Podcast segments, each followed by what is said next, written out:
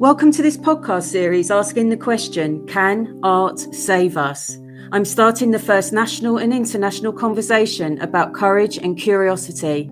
What do these qualities really mean, and why does it make a big difference to our mental, societal, and democratic health? I talk to award winning and diverse artists across the arts to explore these qualities in their lives and work, both to inspire and for us all to learn. I'm exploring why we need these qualities to help change the global epidemic of mental illness, loneliness, polarisation of our communities, and even global conflict. If the arts cultivate courage and curiosity, I'm asking the question can art save us? I think of my guest today as a kind of acrobatic superhero he flies on top of sway poles, including 25 metres across London's Olympic Stadium.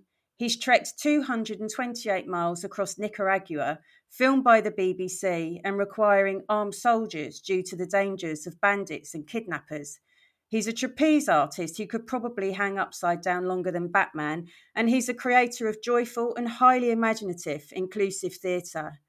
Daryl Beeton creates accessible theatre for everyone. He's a performer with a disability, and he shares the joy of creating alternative and imaginative ways of performing. If you want to see how many ways a wheelchair can spin, striking acrobatic shapes, and unexpected choreographies, he's your man. Daryl, hello and welcome. Hello. Thank you for that intro. I hope you enjoyed it. I was so excited doing my research. I'm convinced you're a superhero.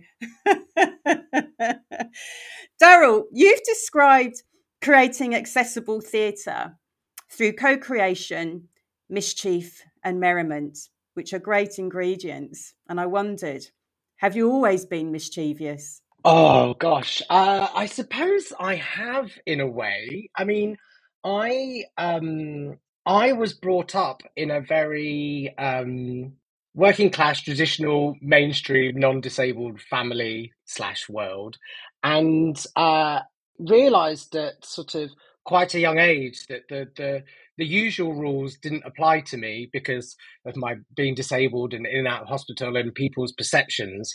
So um, yeah, I think quite young I realised, well, I might as well play with that and have fun with it and just um, see how much I can get away with.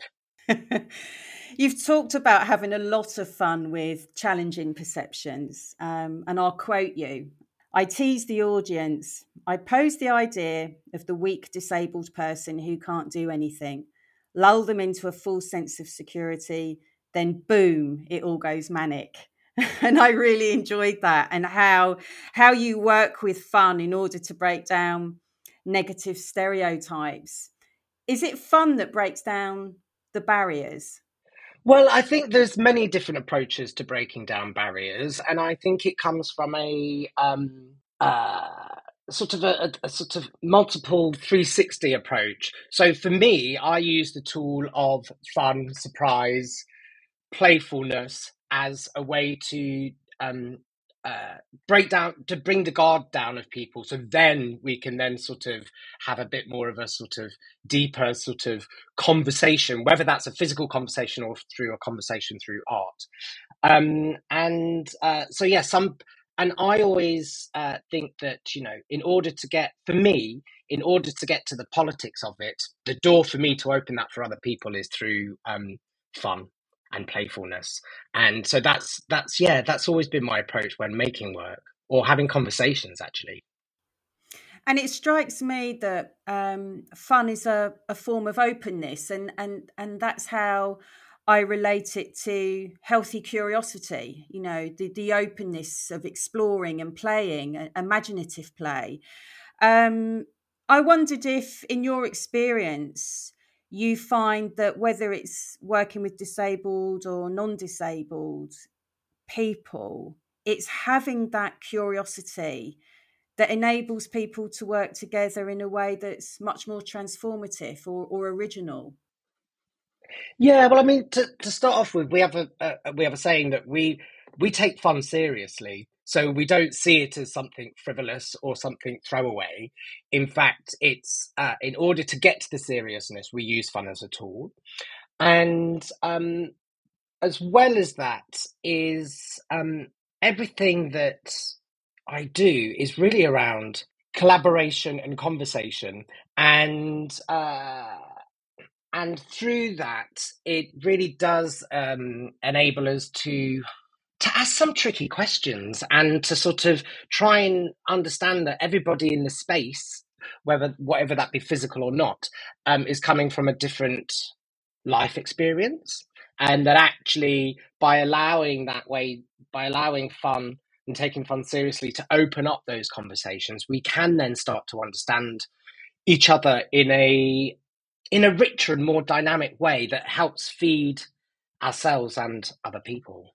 I wondered, I, I was curious, in fact, where your your own sense of fun came from as a child, because um, I read um, that you described yourself as being isolated in mainstream education, you know, lack of role models.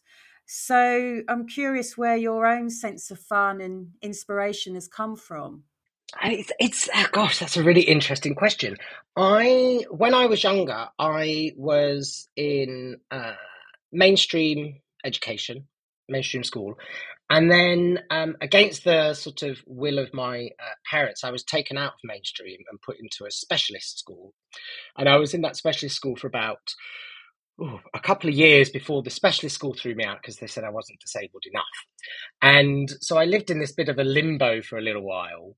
Um, but the thing that I find really interesting is that in the in the uh, specialist school they weren't constrained by, and this was back in the sort of you know early eighties.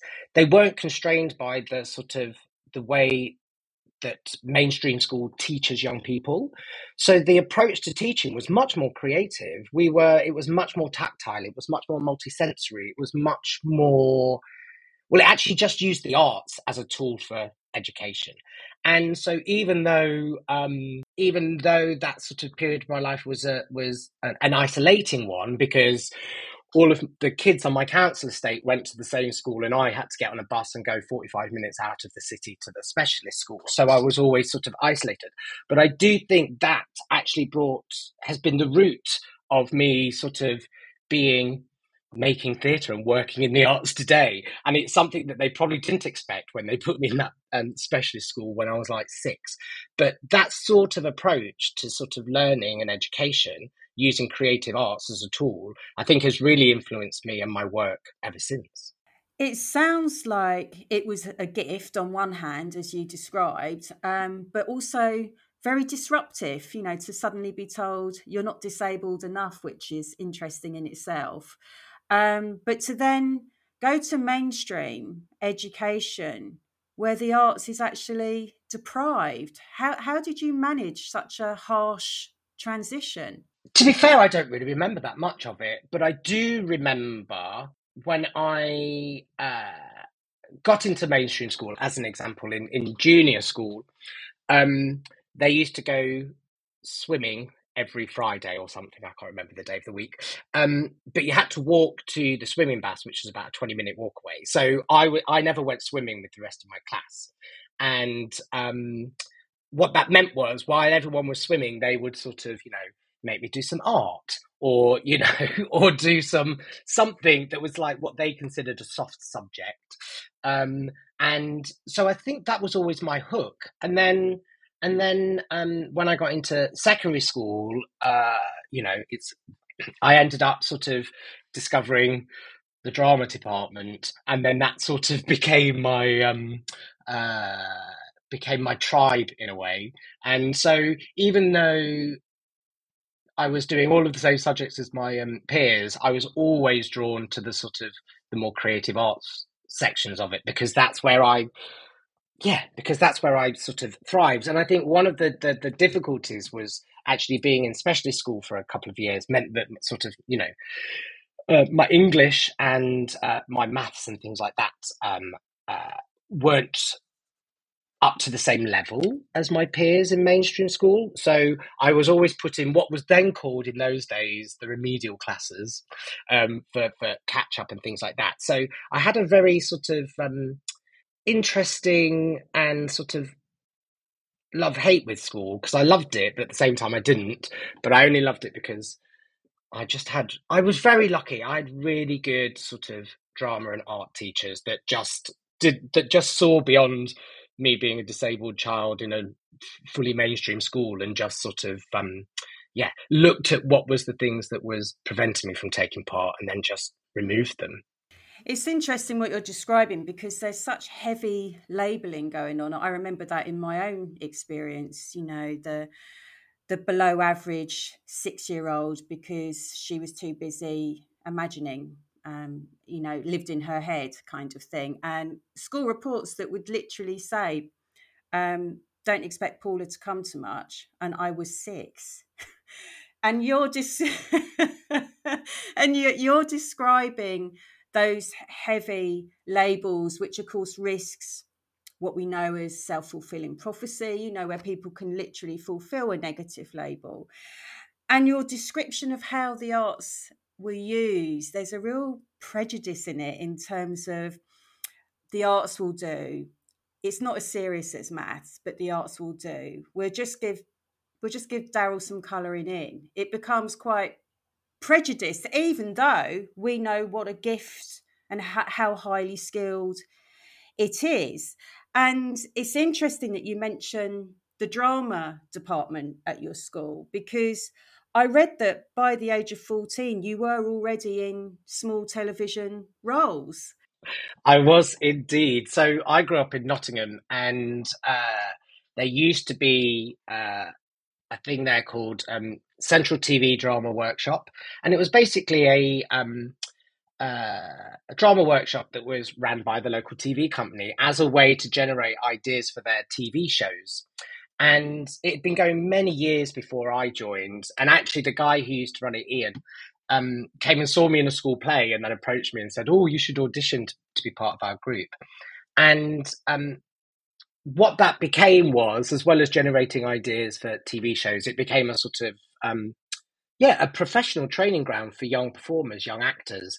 And then it also became a bit of a casting pool. So, yeah, when I was like 14, I had small parts in kids' TV shows and things like that. But interestingly, I did a short film uh, when I was about 15. Um, and uh, afterwards, when it was made and put out there, I didn't realize, but other people sort of said to me afterwards, Have you noticed what they've done? And I was like, No, what? Because I um I use a wheelchair, but I can walk a small amount. Um, and uh, what they'd done is that they'd edited it. So every time I got up to stand up and walk, that bit was cut out and then it would come back to me when I was sat down or just a headshot. So actually, if you didn't know me, the way that they'd edited the film, you wouldn't realize that I was a disabled person. And, and when I was 15, I wasn't even aware of this. You know, I say that I didn't come out as disabled until I was like 21 um, because I had no real understanding of what it meant to be disabled. And also all of the language and all of the terminology was so negative that i didn't feel comfortable with it. Um, so yeah so even without being aware that part of my identity had been edited out of this short film. That's so shocking. So despite shocking treatment of your performances at that at that young age i was interested in whether it changed any of your relationships maybe with your peers or other school kids. You know when you've been in quite an isolated position but then you're suddenly perceived as the interesting kid who's on who's on the telly. I wondered if that had any impact. Well i suppose um, by that point so by the time i was sort of like 15 16 i'd sort of um, as i say i'd found my own tribe and and yeah so you know not massively because i'd sort of um, realized by that point that um, who were the people that yeah i suppose who were the people that that i wanted to spend my time with and and and who got me and i got them and you know the very sort of stereotypical sort of you know um we you know i we were a small group of sort of you know misfits or outsiders, or those that were considered others, or considered other, I should say. So um, they were the people that I sort of spent my time with and and made and made our own shows with and, and things like that. So um, in a way, we'd sort of because we were all isolated in some shape or form, we'd created our own bubble and didn't really sort of notice the outside world ourselves. It's really interesting. Other comes up far too often when you talk to artists in terms of um, being made an outsider in, in many ways because of the artistic life that you're choosing to lead. But what you were just saying reminded me of the work you did with an artist called Tim Mars in reframing the myth. Uh, it was at the Guardian's exhibition space. And I'll quote him first. Um, this is what drew my eye, and it, and it relates to the idea of being othered. And he said, I was impressed by Daryl's circus and performance work, showing his agility, elegance, and strength. The sway pole as he flew through the air gave him immense power.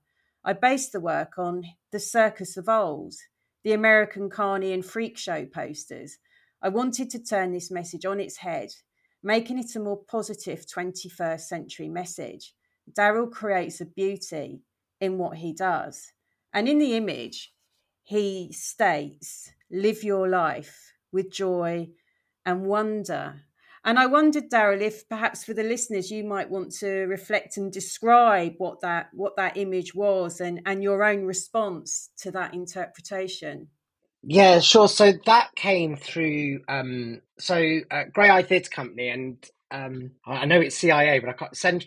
Forget what it stands for now. Illustration Agency. I can't remember what the C stands for. Um, so they did a collaboration and uh, put um, artists, visual artists, graphic artists with um, disabled performers and or disabled artists. And so that process was an interesting one. So me and tim just um, we never physically met but we spoke a lot on the phone and we had many conversations. Um, and it was really um, around sort of well first of all just addressing the lack of uh, disabled imagery within sort of visual arts and graphic arts and stuff like that. And um, yeah, so we had we had several conversations and and it was interesting because I didn't know what he was going to take away from those conversations and incorporate and I would just send him loads of images of, and stuff like that and so he yeah he really took that sort of idea of um, again, it really ties into this idea of sort of play and turning things on its head. And, um, you know, I always say as a disabled person walking on stage, I'm always going to challenge somebody's perception before I do anything. So it was really just sort of playing with that.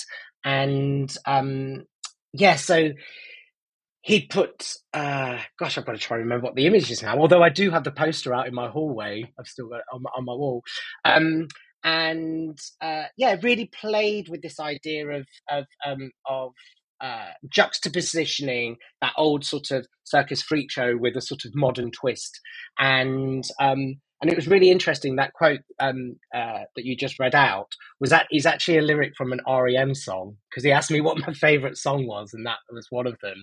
So he took it from that, and um, uh, yeah, so it's a sort of a collage of of, of, of different images of of, of uh, myself that he'd he'd worked through uh, to sort of show this flow and physicality to who I am, which um, if you just saw me in the street, you wouldn't assume that I would have that sort of flow. And it's just on that note. Sorry, it's a bit random. I it's interesting. I um, as I say, I use a wheelchair but previous, and I also use crutches to get around. And it's interesting. I think as a society, we've got used to seeing the wheelchair user, so I don't get stared at that much when I'm in my chair. But when I'm on my crutches, because my physicality is so different, I get a lot more stares because people are really like interested in in the way that sort of my body physically moves through a space, which is so different. But when I'm in my chair, no one bats an eyelid these days. Oh, that's interesting, isn't it? So there's there's still different responses in terms of how someone is mobile. Yes. Most of my work is you know quite a lot not most of it quite a lot of my work previous work like moments in motion and the new show that we're working on with um, Mimbre look mum no hands is based in this idea of perceptions of what mobility aids are and what they do. So there's this uh, misconception that mobility aids are restricting but actually the whole point of a mobility aid is to enable rather than um, restrict. So we often play around with that as a concept. In, in there's a current theme within my work that plays around with that concept. So you just mentioned moments in motion, and that was in 2005. And as far as I understand it, uh, was the first time you integrated your aerial skills within theatre performance. And it struck me because you also included flashbacks to childhood experiences waiting on cold hospital trolleys for operations and spending nights on the wards alone. And that made me wonder how you managed feeling perhaps vulnerable or fearful, how you negotiated your sense of courage. But I was also interested in that choice of having that aerial contrast. It was like an out of body experience where you could then look down on yourself on, on that trolley and it raised a contrast of mobility and immobility. So I just wondered what your thoughts were. Yeah, so that piece was probably my first and most autobiographical piece that I've um, uh, made, and it was one of those pieces where I really did draw upon, um, yeah, what it meant to be growing up disabled in a world designed for everybody but yourself. And um, up until I was about 15, I was in and out of hospital a couple of times a year for different operations and things like that. Um, and uh, there were, I had my, my um, parents were very, um, what's the word? I want to say open, but whenever we were in the, we were in with a doctor, they would the doctor would always at some point say, "So if Daryl wants to go outside, we can then just have a chat." And my mum would always be like, "No, it's his body; he can stay in, and you know have an opinion." And so I did listen to some quite horrific things, you know, about how, what the operation would involve and all of that type of stuff. And uh, I did go through a phase where, um, uh, before I the, the night before I go into hospital, I would, you know, be rather upset and be sort of asking my mum whether I would come out of hospital or would I die. Um, and then when you think about that as a sort of 10, 11, 12 year old, that's, that's quite sort of intense. And it was those feelings that I really wanted to sort of play around with in moments in motion. And when I was making the show, because exactly as you were saying, there was, it was, trying to draw the parallels between being a disabled gay man going out and trying to find someone um yeah trying to find someone basically. And those feelings as well are, were quite similar to those feelings i was having as a child in terms of what's going to happen. Nobody will want me. I'm very different from everybody else. And uh, that was the sort of um, narrative of the of the piece. And when we were making it somebody said oh it's it's like those moments you you're describing in the hospital. It's like you're um, describing them as if you're looking down on it. And they said to me, "Why don't you do some aerial in it?" And I'd never done aerial at all. And so, uh, being you know quite sort of um, much younger then, uh, I was like, "Yeah, fine, I'm going to do aerial." So then I went off and did trapeze training. And to be fair, uh, I've, I've that was my first time, and I've um, yeah, never stopped really. I really um, love having being in the air and doing stuff. Um, but yeah, as I said, the piece was really playing with the idea around sort of mobility and immobility, and actually there is a beauty to um, to difference.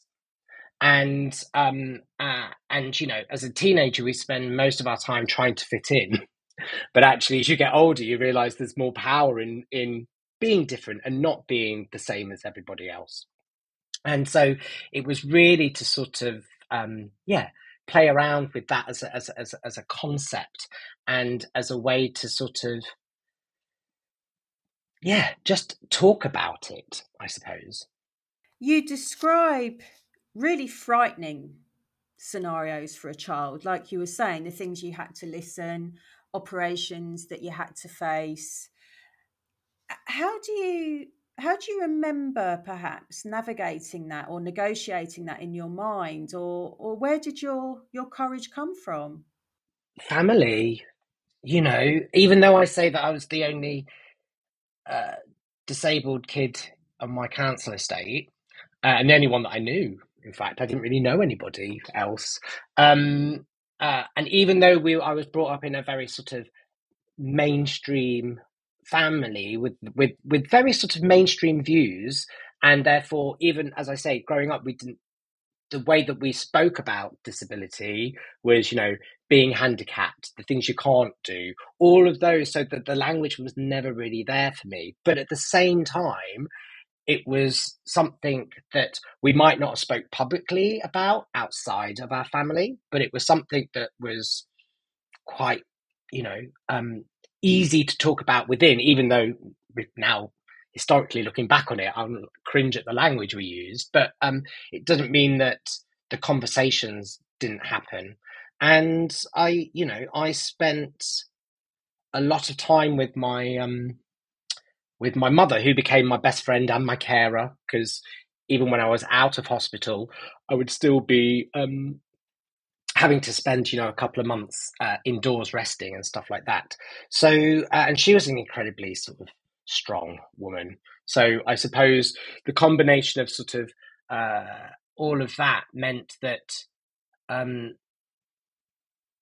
yeah i don't really know. I think that's where I, I would never call it courage because i can't imagine i suppose in order to have courage you need to have experienced the other side it's like happy or sad. You don't know you're happy if you've never been sad. So um, I think there's a difference to being born disabled rather than acquiring a disability later in life.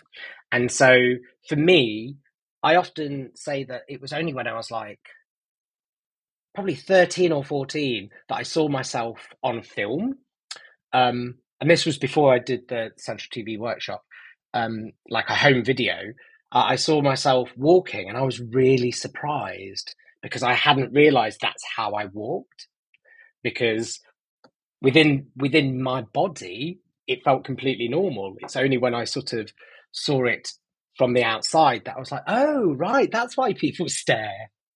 That's fascinating. So even your own self-perception um, was confronted in a way by yourself at one point it's really significant, I think, how there's always a general consensus that courage is ultimately about vulnerability. Um, that that's that's where essentially it comes from. Uh, and it's a curious thing in itself. It's very hard to explain where it comes from, other than influences like your mum, for example, people that are compassionate and supportive uh, and take an active role in that.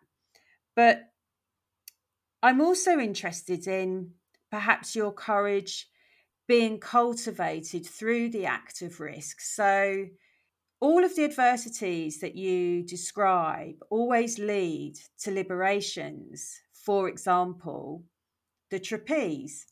So now here you are as a trapeze artist what was that process like? The challenges on you, the fears, the risks that may have raised, but in a way that perhaps cultivated courage or trust in yourself? Yeah, I mean, um, uh, I just have to say, I, I, it's interesting. I, I sort of would never sort of call myself a trapeze artist. I use trapeze or aerial within my work, and it's, it's, you know, it's, it's, um, uh, a creative tool that I sometimes use to uh, get over a message or, or, or something. But risk is really interesting. And I think, again, it comes back to this, especially as a disabled person, it comes back to uh, other people's perceptions. Because, um, again, I remember as a, as, as a child being allowed to climb trees with both legs in plaster, you know, um, because. Uh, because that's what just everybody did. Um, and uh, the, the the the piece that I'm made with Mimbre that Look Mum No Hands really does play on this idea of risk and that actually as a young disabled person, your sense of risk is actually something that's put on you by everybody else. Um, uh, we did uh, uh, when we were making that show. We we did a lot of um, creative work with young eight to twelve year olds, disabled and non disabled, and their concepts of or understanding of risk was was really different, purely because um,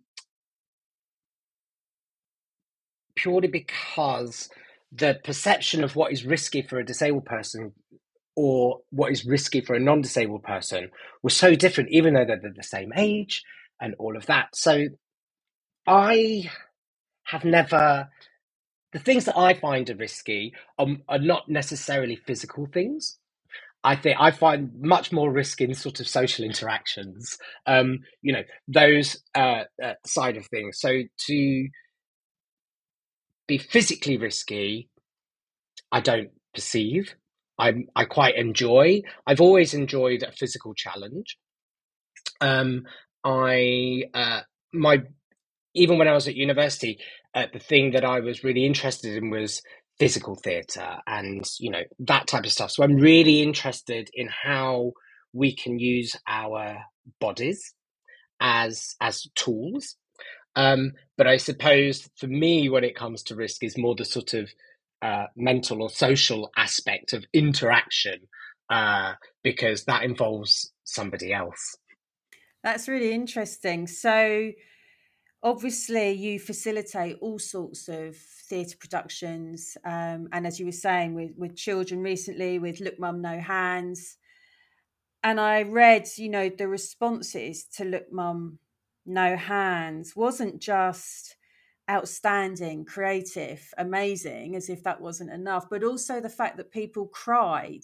They really connected and were very emotional and it was it seemed because of the friendship that you were illustrating and the relationship to risk each of them had and how that was explored. I wondered if you might want to bring that to life a little for the listeners.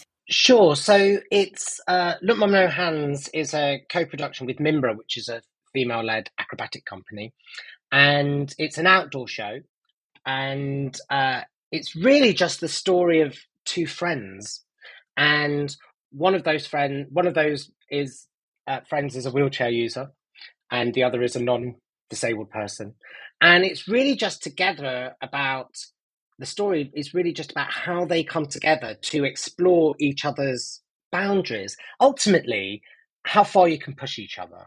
You know, it's because for me that's what friendship is really about is the sort of the give and the take and sometimes you overstep the line and then you have to work out how to come back from that and how to rebuild so really it's just a, a very sort of um, simple story about two people getting to know each other but um, we use uh, theatre and acrobatics or acrobalance as as the tool, as the metaphor to tell that story.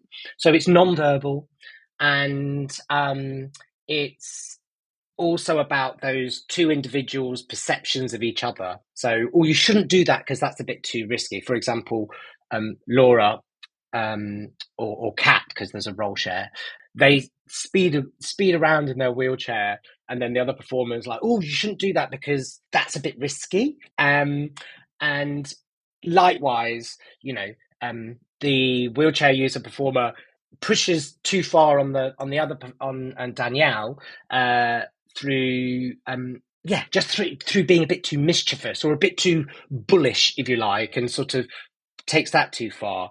So really sorry that was a really waffly answer. Uh, but ultimately it's a story about two friends trying to work out how far they can push each other and what their limits are and what their boundaries are. And then ultimately and this is the main thing ultimately respecting them. So actually, you've overstepped the mark that time. I've learned. I now know, and I will respect it. So, so that's the that's the sort of story. But um, and in a way, it's generally a story of any relationship. To be fair, and it's specifically aimed at young people. But um, I find there's also a misconception about work for young audiences, whereas you know it's described as sort of children's theatre. It's about bumblebees and sort of nice, happy things. And actually, our approach to making work for young audiences is how do you make theatre accessible to young audiences rather than making work that is childlike? Yeah, and this seems to be such a wonderful example of of how you work and like you were saying pushing boundaries from the point of view of a disabled person pushing boundaries from the point of view of a non-disabled person and ultimately all entwined in terms of of their friendship. It's a lovely way of, of including lots of different perspectives. Um, it's interesting that you also mentioned um, that exploration of risk in this production in terms of pushing boundaries because it seems to me that if we can explore risk if we're not risk adverse so for example i don't like the saying curiosity killed the cat i think that's deeply prejudiced because by being open by exploring risk in a in a safe way but at least in an imaginative way surely we cultivate trust in ourselves. We have to learn to trust our bodies or trust our instincts, for example, trust our gut feeling, for example. Does that not amount to a form of courage that that helps facilitate being brave enough to go forward, to develop, to make new decisions? within the show when we were exploring the the sort of uh, the themes and stuff we we looked at it as what is risk and what is independence and especially for young people how do you become independent of your parents um, and actually the only way you can become independent of your parents is for a you to take small risks all the time and for your parents to take small risks all the time in terms of letting you go out and and you know so actually the um, this concept of risk comes with such negative connotations, but actually we're every day we're taking small risks. You know, especially over. I mean, gosh, over the last two years with the sort of uh, pandemic and things like that, you know, we've constantly been having to sort of face risks on a daily basis. And whilst yes, they can be detrimental if if if you if that risk is too far, um, but at the, at the same time, how can we grow? How can we uh, develop? How can we learn uh, if we're not taking risks? So, if you're right, for me, risk and curiosity are so interlinked because in order to discover something, we sometimes have to take a risk. And that can be the tiniest risk that we might not even perceive as a risk. But actually, you know, picking the phone up and calling you know that job or calling someone you know it's a risk if if you look at it in that sort of way. So um, I think we're surrounded by risk all the time, but less risk results in um, learning. It results in developing. It results in trying something new. Um, and I don't think it's something we should be afraid of in that sense that not all risk is bad. I couldn't agree more. And notably, you also mentioned that in comparison to physical risk taking, you actually find social interaction perhaps more risky or more challenging. Is this challenging now, our social interaction? Uh, not so much because I mean, as I said at the start, I was a bit like five minutes beforehand. I was like, "Oh, what's going to be said? What's going to be said?" But I suppose it's because I understand the context of what we're going to be having a conversation about. Um, uh, and I think that the uh, for me, it's um, yeah, I find the risk of social interaction for me is really tied into um, what I thinking people are perceiving me as, if that makes sense. So it's a much more internal dialogue than um, than the actual interaction. It's sort of like what they're thinking I'm doing, or will they, you know, if I'm sat down in say at a bar or something and I start chatting to somebody, but they haven't seen me move. There's always that moment of like, oh no, I'm gonna have to get up in a minute, and then they're going to like go, oh, I didn't expect that, you know. So my and therefore I go, well, what's that? How is how is that moment then going to influence how we interact from that moment onwards? Yeah, that's really interesting because you're dealing with reactions all of the time that someone who doesn't have a disability doesn't have to have the same awareness of. It seems a good time from that point of view to raise Nicaragua because that seems enormously challenging and physically and in terms of social interactions and perceptions. So um, it's a BBC Two production um, beyond boundaries so for the listeners who who won't know the program or haven't seen it could you give some context and and perhaps share exactly what those challenges were yeah so this was something that happened in 2005 i think. Um, and uh, basically it was um, they brought together the bbc decided to do this uh, program called beyond boundaries and they brought together uh, 11 disabled people and a, mixture of sort of impairments and uh, basically in a nutshell dropped us off on the Don't get me maths right dropped us off on the uh, east coast of nicaragua and then we had four weeks to make our way across to the west coast, and that's about 200 miles as the as the crow flies. And um, basically, they just filmed it, and they wanted to see how a group of disabled people could work with each other to climb mountains and get across lakes and all of that type of stuff.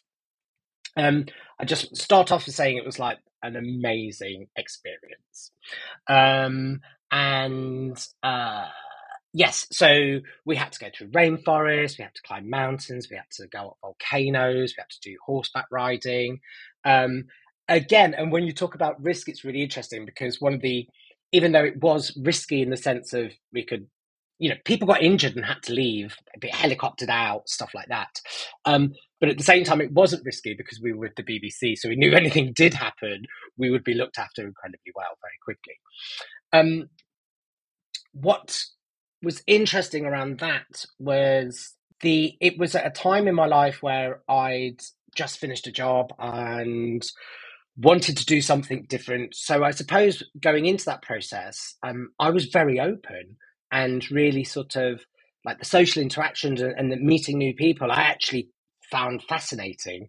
Um, not saying that we all got on all the time. Um, and again, the physical stuff, you know, I think uh, I broke down once on those four weeks, and that's when I got lost on a volcano and realized I was on my own. And then suddenly I was really like, oh, gosh, uh, what have I let my what have I done here? Um, but what was interesting was that actually, even though it was uh, a really wonderful experience, by time it got to the sort of um, four one hour programs for BBC Two on a Tuesday, when I watched them back, the thing that was the most risky for me was because actually what how it had been sort of edited or perceived sort of played into this idea of a charity model of disability rather than the social model of disability which during the filming I kept talking about the social model and it's I'm not disabled because of my my medical condition I'm disabled because of the world in which I live. None of that sort of uh, made it into the program and it was all very much like aren't these people brave? And i suppose i'd sort of gone into that whole process with my eyes closed or, or just ignoring that because i wanted to spend four weeks trekking across nicaragua. Um, but it was you know it did change people's perceptions it did um, uh, challenge us all uh, but it felt you know, if you were to watch it now, I'd feel I, I sort of would watch it through sort of um, uh, cringe, uh, covering my eyes slightly, going, "Oh gosh," you know, uh, just because of the way that it sort of played into this sort of non-disabled mainstream view of what it means to be disabled.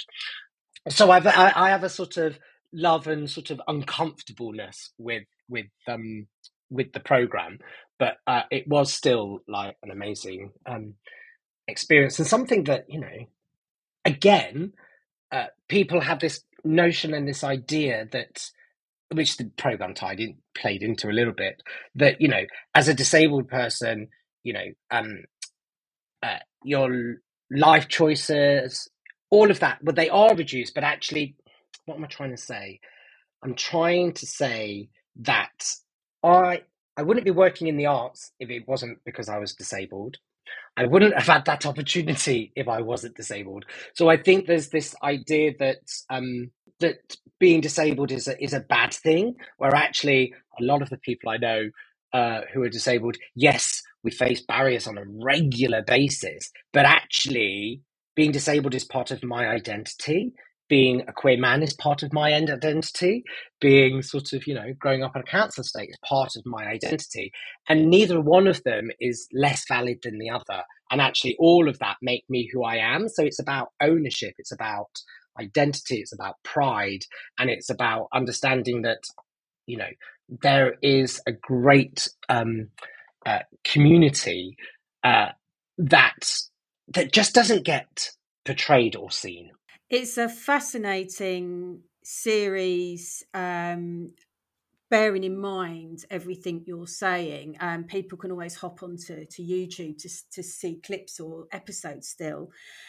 It is incredibly grueling from what I've seen. I mean, military level grueling. Um, and and properly frightening. I mean, when I mentioned, I know I forget about all. Sorry, I forget about all. I forget about the army.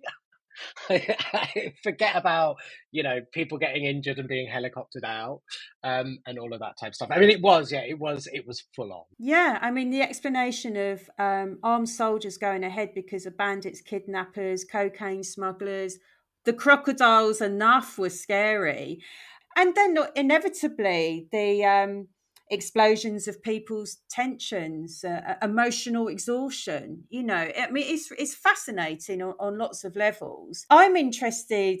Um, in the fact that you were one of seven out of the 11 that actually completed the whole mission. And you mentioned the volcano and being lost on the volcano. You did conquer the volcano, but can we dig into that a little bit more about what was really happening to you then and how come you were there on the volcano on your own? What on earth was going through your mind for you to actually still find a way to conquer it? Stubbornness, I suppose, comes down to it.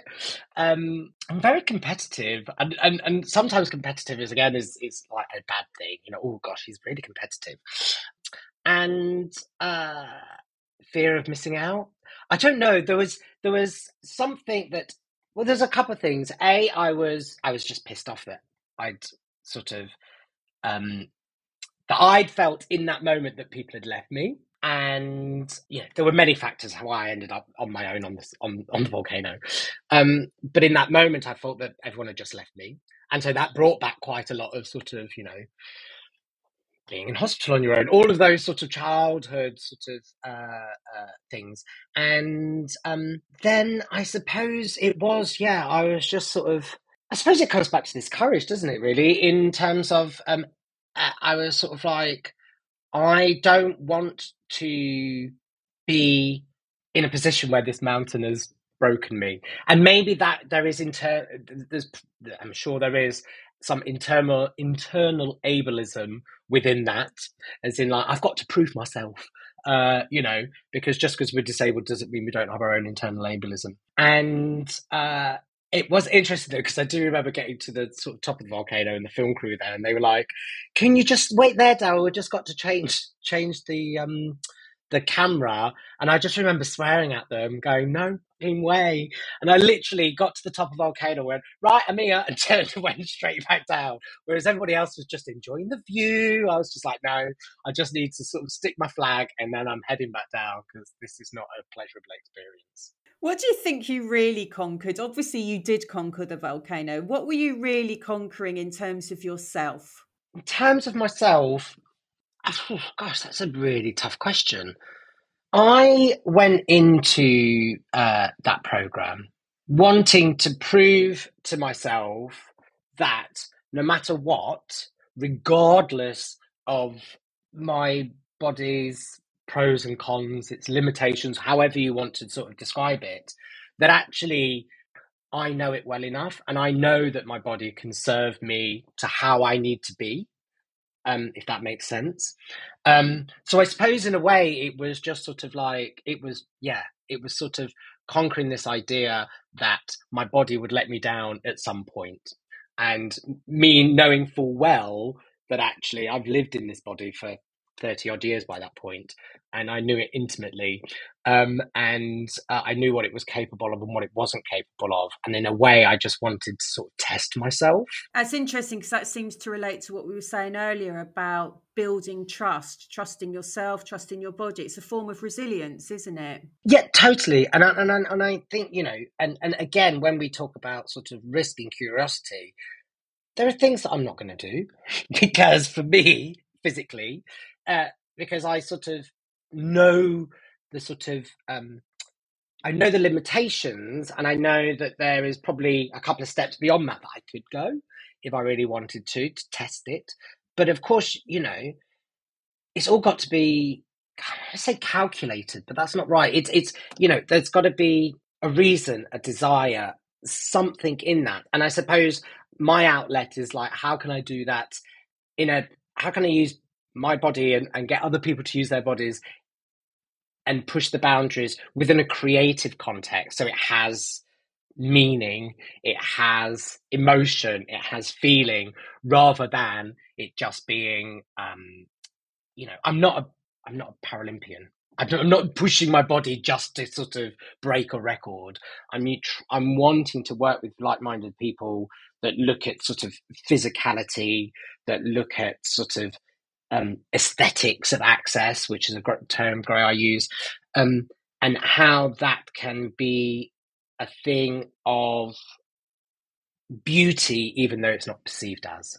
It fascinates me because after looking at that series, I was really curious as to if Daryl was producing and directing this series today, what would his approach be? First of all, it would be to address the sort of issues around the the types of conversations that we were encouraged to have. Um, so actually, I suppose ultimately, I, it would be political, and and that doesn't mean it has to be political with a big P. It could be political with a small p. It would have. It would be around those moments of one of the things that wasn't in that program enough for me, having been through it, was the laughter. We had a really fun time, you know. Uh, we would sort of we take the piss out of each other. Uh, again, it comes t- ties into this whole sort of you know um, disability culture of you know a hierarchy of disabilities and and you know uh, um, and uh, you know taking the piss out of each other because of their impairments or how they do you know that type of thing which really just sort of again i suppose it goes back to what we're talking at the beginning around taking fun seriously allowing that you know there was hardly any laughter in that program when it was aired um, and of course it's it's you know i should have realized it was that reality tv type model where you know the the entertainment is in the conflict whereas for me the entertainment is in the ed- the entertainment and the education, for want of a better word, is not in the conflict. It might be in how it's resolved, but it's actually in around the reality of what it means. And and I felt that was missing. So I would uh, approach it from the sense of it'd be interesting to take all that footage and re-edit it in in my sort of narrative. So not about replacing it, but actually how would you re-edit it to actually show the moments that are yeah, that are funny, that actually, and sometimes, you know, a little bit sort of close to the edge, because then that allows you the the space to to unpick that and have conversations around it and sort of like, is that too far? Is that not too far? Again, it comes back to this whole thing of risk, curiosity, boundaries. You know, I think I think, gosh, I'm now discovering everything I do is is is within that sort of um, uh, realm. It would be brilliant to propose that if you could get your hands on that footage and re edit it. Because what really leaps out to me is if that was full of laughter as well as the struggle and the demands of that adventure, isn't it shocking that that was denied? It's a prejudice. It reminds me of what you were saying earlier in the film when you were 15. As soon as you stood up, that was edited out. You know, that's a very acute choice. Why remove the laughter and humanity that was part of this group of people's survival. I know. I mean, it was. I mean, it'd be interesting if because they did an, they did an, uh, another two series because this was the first series I did. They did another two afterwards, which was interesting because the participants that took Volve got younger and younger. So I don't know how it would evolve and whether it, that would be the, approach they would take today because it was nearly you know twenty years ago, um, and sort of things have moved on. Well, I say that things have moved on. We've still got sort of undatables and all of that type of programming that just sort of you know t- um, speaks to that sort of charity model again. But um, I think that's it, and I think and I think that's what comes back to sort of all of the my approach to the theatre and the work that I make is how do we represent, present, use all of those facets that make us that make us human. And so, for example, you know, I was talking about you know, Look Mum and also another show of mine, Square World, they're very sad stories, but the reason that they're the reason people find them emotional is because one minute they can empathize with the character or they are the character, they're having really good fun with them. And then something happens that they know hasn't happened to them, but then they're back with the so the audience are able to dip in out and follow and feel like the character, but then also understand the difference that that character has to them. And um, yeah, sorry, I can't remember where I was going with that. I just went off on one. But but um, yeah, but it's around showing showing people as human, good, bad, best bits, ugly bits, um, rather than just focusing focusing a narrative on a predetermined assumption of what it is this person can or cannot do. Yeah, absolutely. Um, so as I race the clock, Daryl, um, something um, I mentioned in the introduction and, and in relation to what you were just saying, actually, um, was the the sway poles, um, and you were part of the 2012 opening ceremony of the Paralympics, and you said, "I'm not a Paralympian." But you were certainly a key performer at the opening ceremony. I wondered if you could bring that to life to people what what that is um, sway pole performance and tell us about the challenges perhaps of that that choreography the fear and the celebration. So yes i was part of the specialist aerial team on the um, paralympic opening ceremony 2012 and for a few years prior to that um, I've been working on a collaboration between Graeae Company and an Australian based company called Strange Fruit. And they perform um, Strange Fruit. They, I can't remember how they describe it now, but they describe as creating communities in the sky. So basically, uh, the performers stand on top of a 20 foot pole that bends.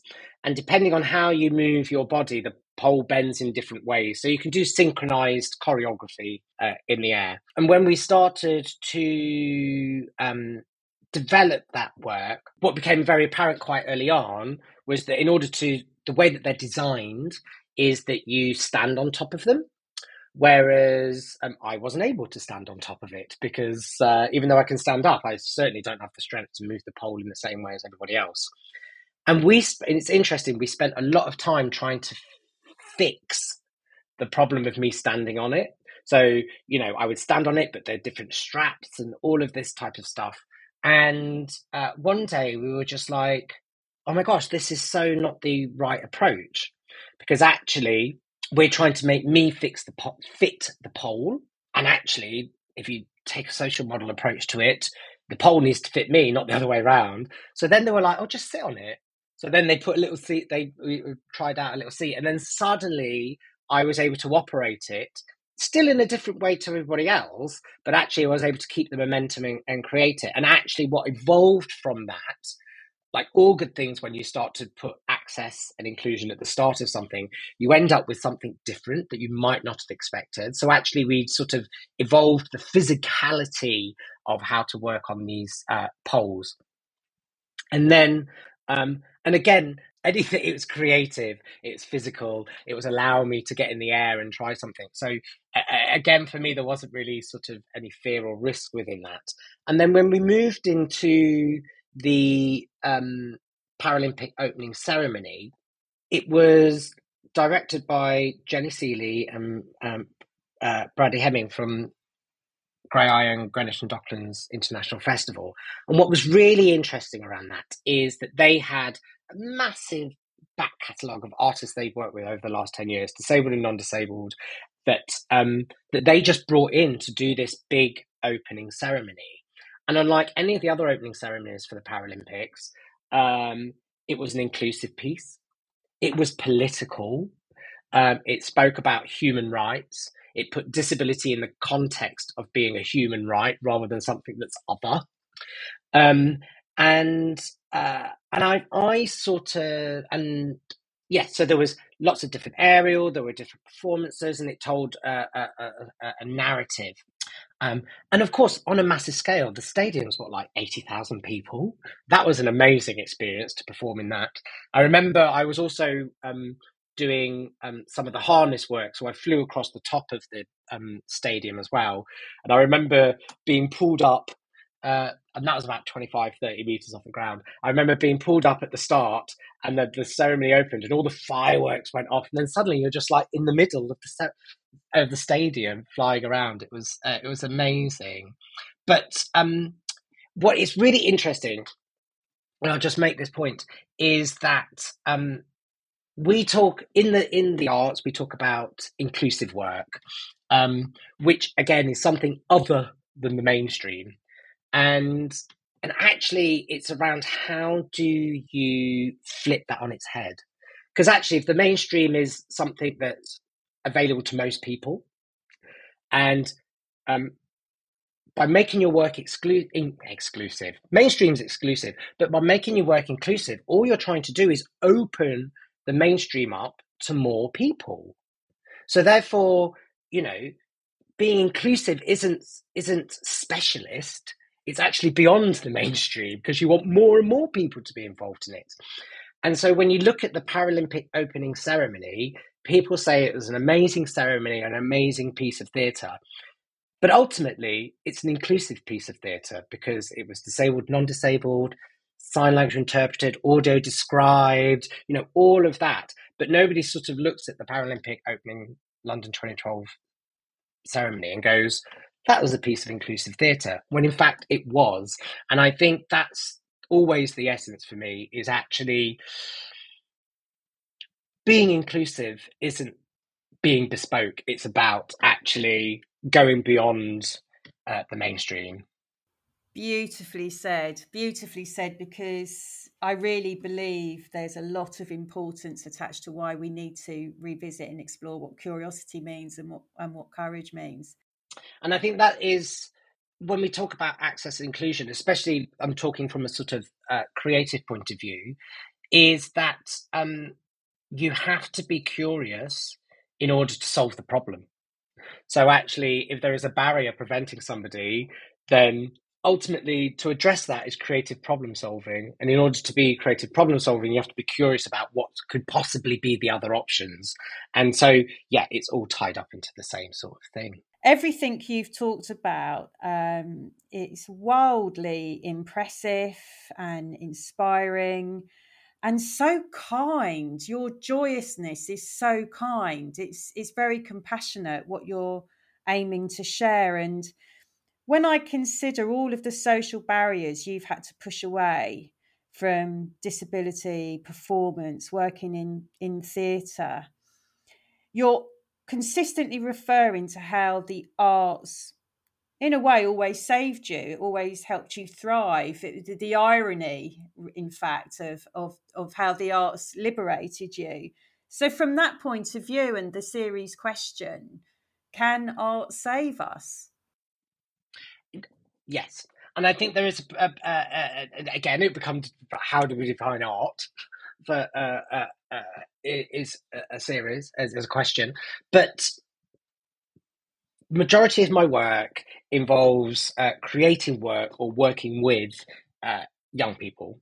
Um, I find such great pleasure and joy and creativity within that, purely uh, around you know theatre etiquette hasn't hasn't set in yet. Uh, you know, I, t- I say that you know creating work for young audiences means that you know they're very vocal. If they find something boring, they will tell you there and then in the moment, mid performance, this is boring, mum. When can I go home? You know, so you're having to constantly evolve and make sure you can keep them engaged. Um, and uh, and working and all of my shows are created or developed with young people as a starting point and that's because young people regard even 14 15 year olds they pretend they don't but they do still use play as a way to learn as a way to discover um uh whether that's sort of you know playing families with teddy bears or you know or um, even through social media and things like that, sort of playing with ideas, you know. And play is art, and art is play, and so the so the two are so intertwined. And where is another safe way to try and work something out than play? Because play, you can make up your own rules. You can stop playing at any point you want. You can move on. So for me, art and play, and this is why we I, we talk about taking fun seriously and play seriously, is because it's a way to it's a way to explore and to discover. And so for me, uh, whether you define something as art or not, if it involves play, I think it is creative because you're having to use your imagination. You're having to think of different scenarios. And so, can art save us? Yes, it can. Beautifully said. And, and it is, of course, the art of play. So, play certainly is part of that. Um, Daryl, I, I can't thank you enough for your time. It, it really is joyous talking to you. And um, there will be a link to your work on your episode page. And I encourage everybody to leap on, discover more, be curious, comment about curiosity. But not only have you conquered mountains, you're clearly moving mountains in the name of inclusion. And I can't thank you enough for what you're doing and for your time today. Well, thank you for having me and thank you for inviting me. It's an honour. You're very welcome. It's been an honour talking to you. Thank you, Daryl.